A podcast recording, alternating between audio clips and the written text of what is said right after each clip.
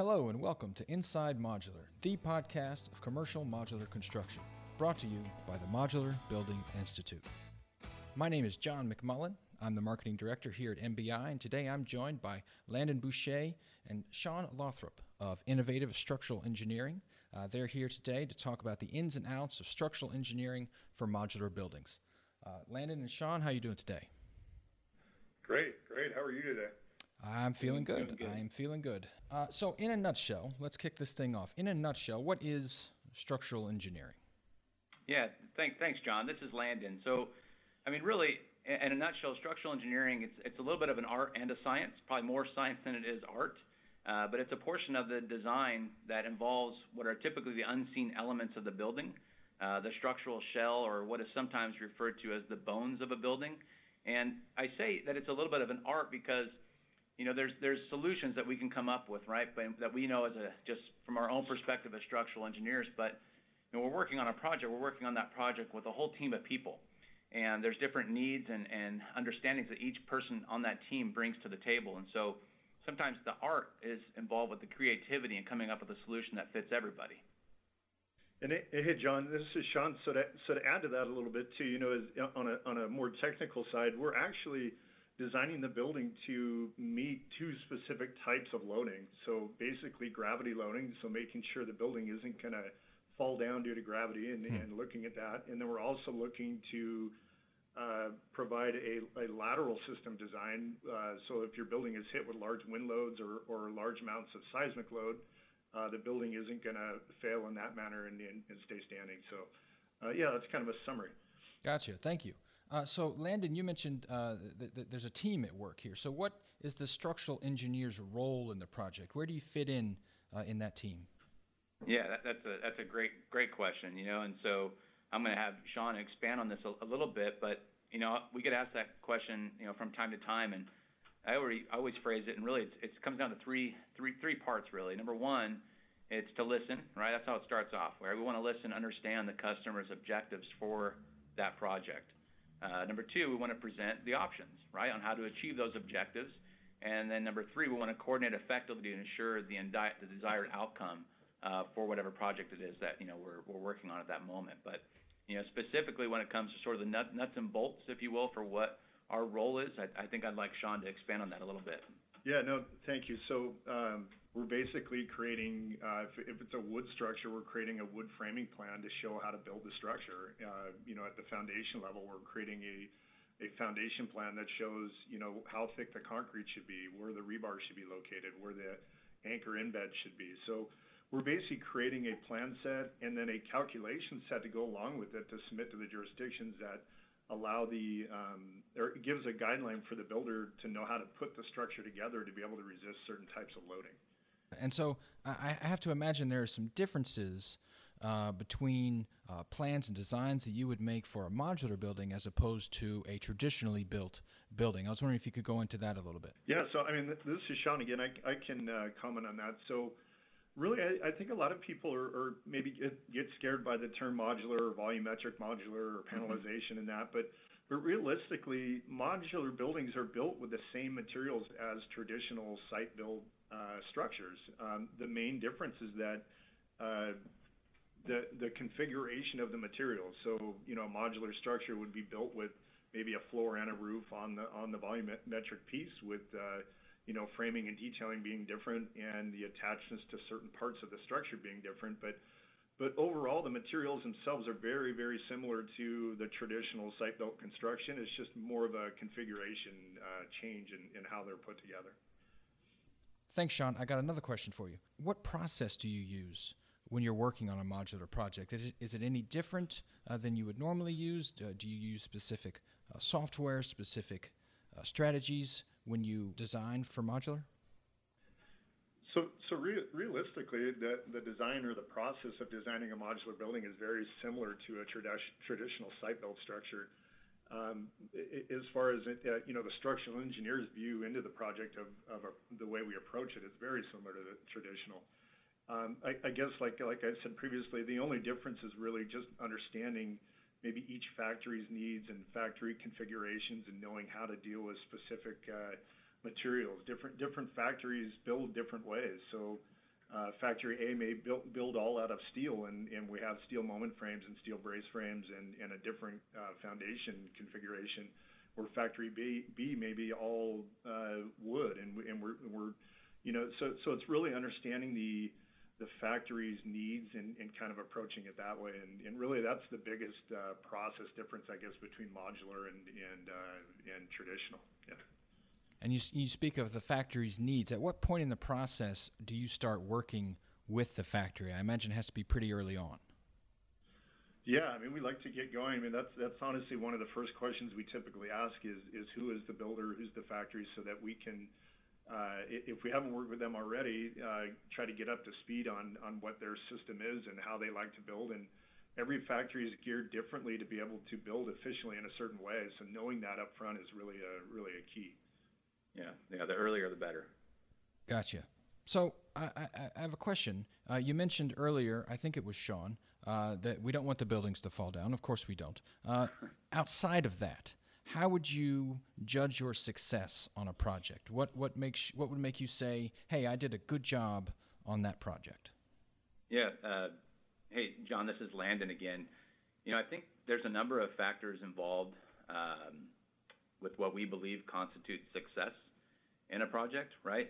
Um, obviously, our, our, our, main objective, right, is to make sure that we're, we're creating a, um, a plan set that is in line with the building code and is structurally sufficient and, and buildable, right? That's, that's really the key thing, is, is it buildable? Uh, but, you know, ultimately what I think really matters is what the customer believes.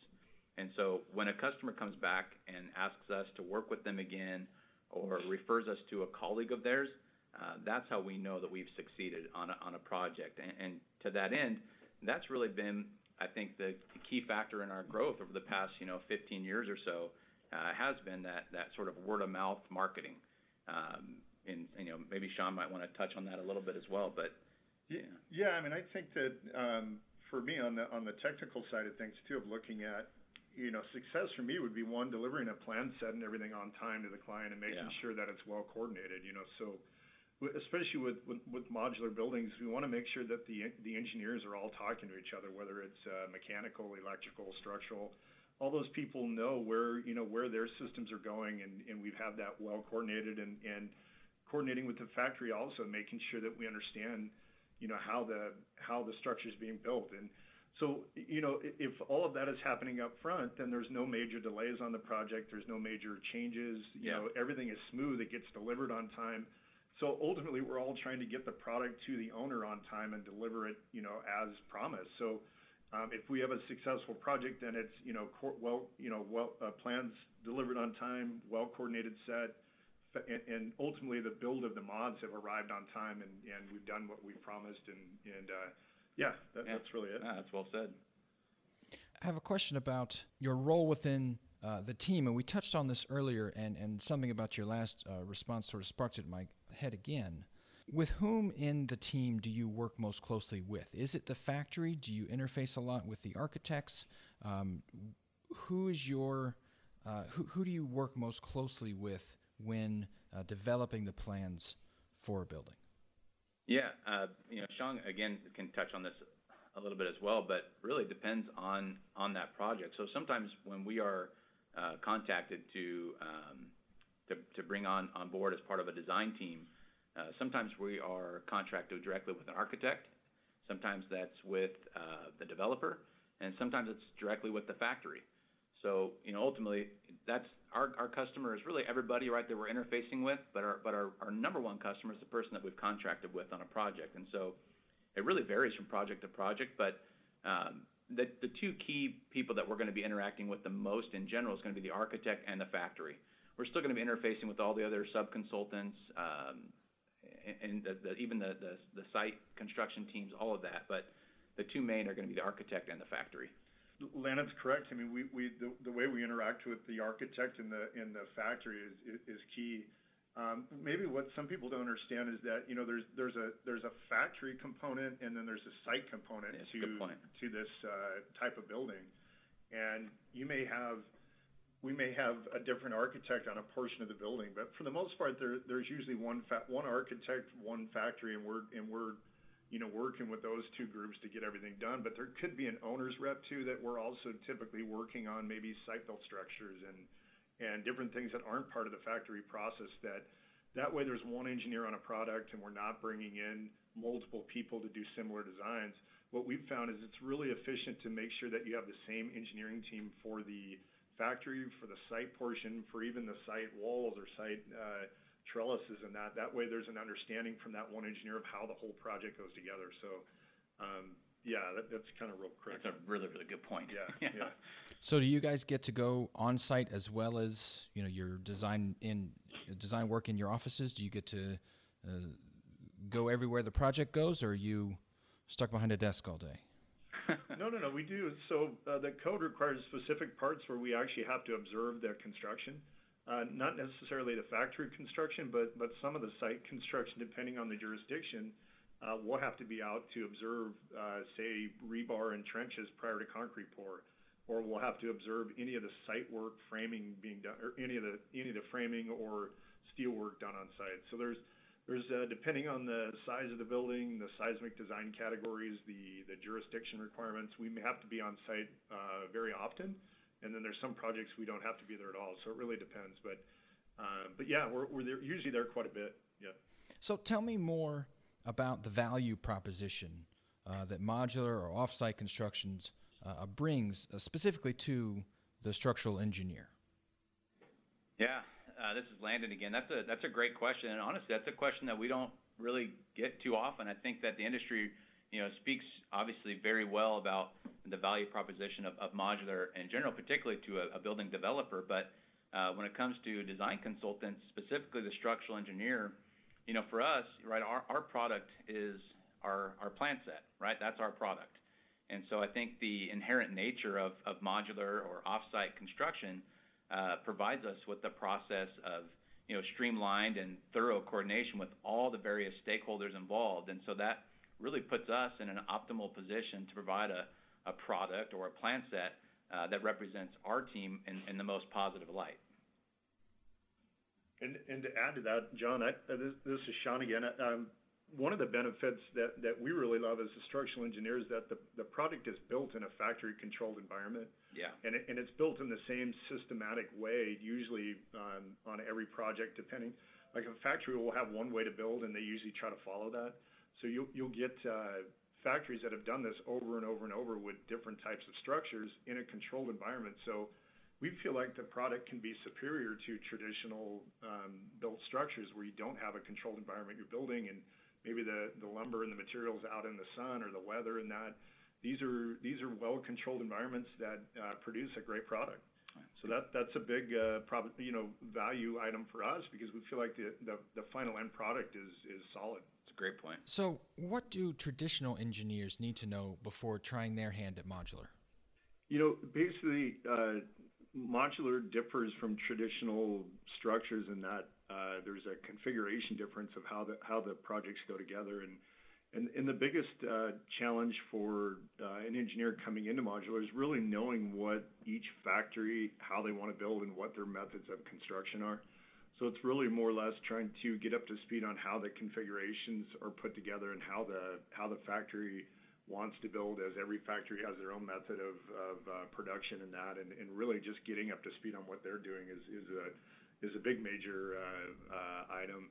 Other than that, the buildings really really are designed very similar to site-built structures and similar methods as far as lateral and gravity resistance of the building. Um, but Yeah, Speaking of, of methods, I'm going to uh, switch gears just a little bit. We all have our methods of working, and they have all been uh, disrupted here of late. I was wondering uh, how uh, COVID 19 has affected uh, your ability to do your job. Has it affected that of your team? Uh, have you had to change how you've worked with um, any of the other factories that you've dealt with? I was wondering if you could tell me about that. You know, COVID-related stuff, really, we haven't. We've seen a little bit of reduction in business, not much. I mean, it's maybe been 5%-10% of our workload, and I think that's expected really with everything that's going on. But uh, honestly, our biggest change with all of this is that we're working remotely. I mean, all of our engineers are at their homes working, and uh, I, I feel like we're still able to uh, coordinate really well, and we're able to you know work with the factories and and uh, stay in communication like we normally would. Um, obviously, there's going to be a few hiccups here and there, but for the most part, uh, we're we're doing well. Excellent. I think it was a little bit, you know, maybe a little bit rougher in the beginning, but after after a couple of weeks, everybody really got situated and kind of found their um, you know, their their sweet spot in how to operate remotely. So well, I'm glad to hear it. Lot, gotten a lot better. I'm glad to hear it. Um, how did you t- you both touched on this a little bit earlier? How did you get started in modular engineering? What what drew you to the field? You know, actually, it was when I worked at a. Uh, th- this is Shawn again. Uh, it was when I worked with a different firm. We we got introduced to kind of modular techniques. Uh, we started working a little bit with uh, Barvista Homes, uh, mainly in California, a little bit in Colorado. Um, and then uh, from there, after I started my my own firm, uh, we we basically got into a little bit of work with Michelle Kaufman, and just through referrals and, and different things like that, we've ended up working with probably about a dozen or more factories all around the U.S. And uh, yeah, it was uh, interesting to learn of the concept as a young, you know, as a as a younger engineer at that time, and and uh, but to learn the different uh, techniques that are out there and, and methods of construction, we, we've really bought into modular as a, as a great technique. And can you tell me about uh, a project that you're working on now, or, or, maybe maybe two or three projects if you can? Yep. Just briefly, I mean, uh, two of the two of the bigger projects we're working on right now. We have a couple of projects in uh, LA County and uh, one is the uh, Martin Luther King Building. It's a social services building in, in LA County. It's a it's a three-story steel building with uh, brace frames, moment frame structure, uh, concrete floors, metal deck. It's a very uh, very interesting project.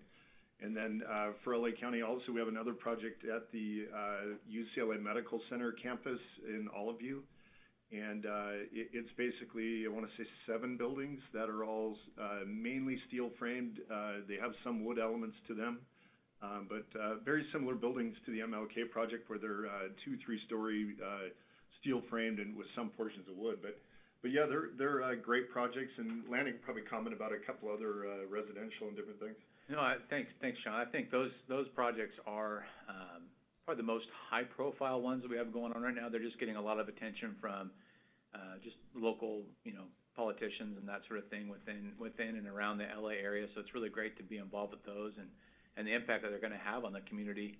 Uh, so definitely thankful for the opportunity that the factory brought uh, brought to us.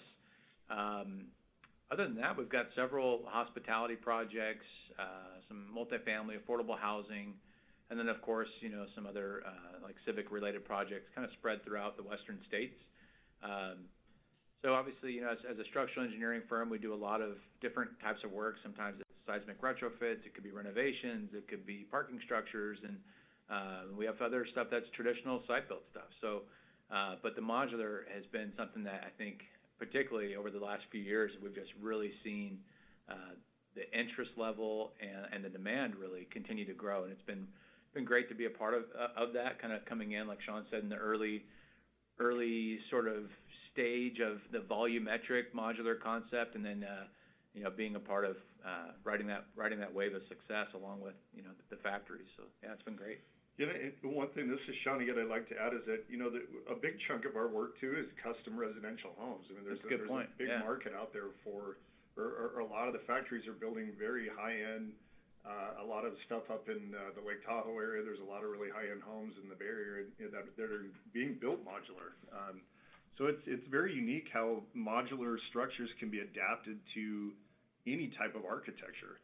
Uh, a lot of people think modular needs to be a boxy building that is, uh, you know, you can see that it's a modular building. I, and I would challenge some people to even recognize that some of these building buildings are modular after they're built. So um, it, it's a very unique process. I mean, I, we we highly recommend uh, anyone looking to build modular to explore it and, and uh, go down that road.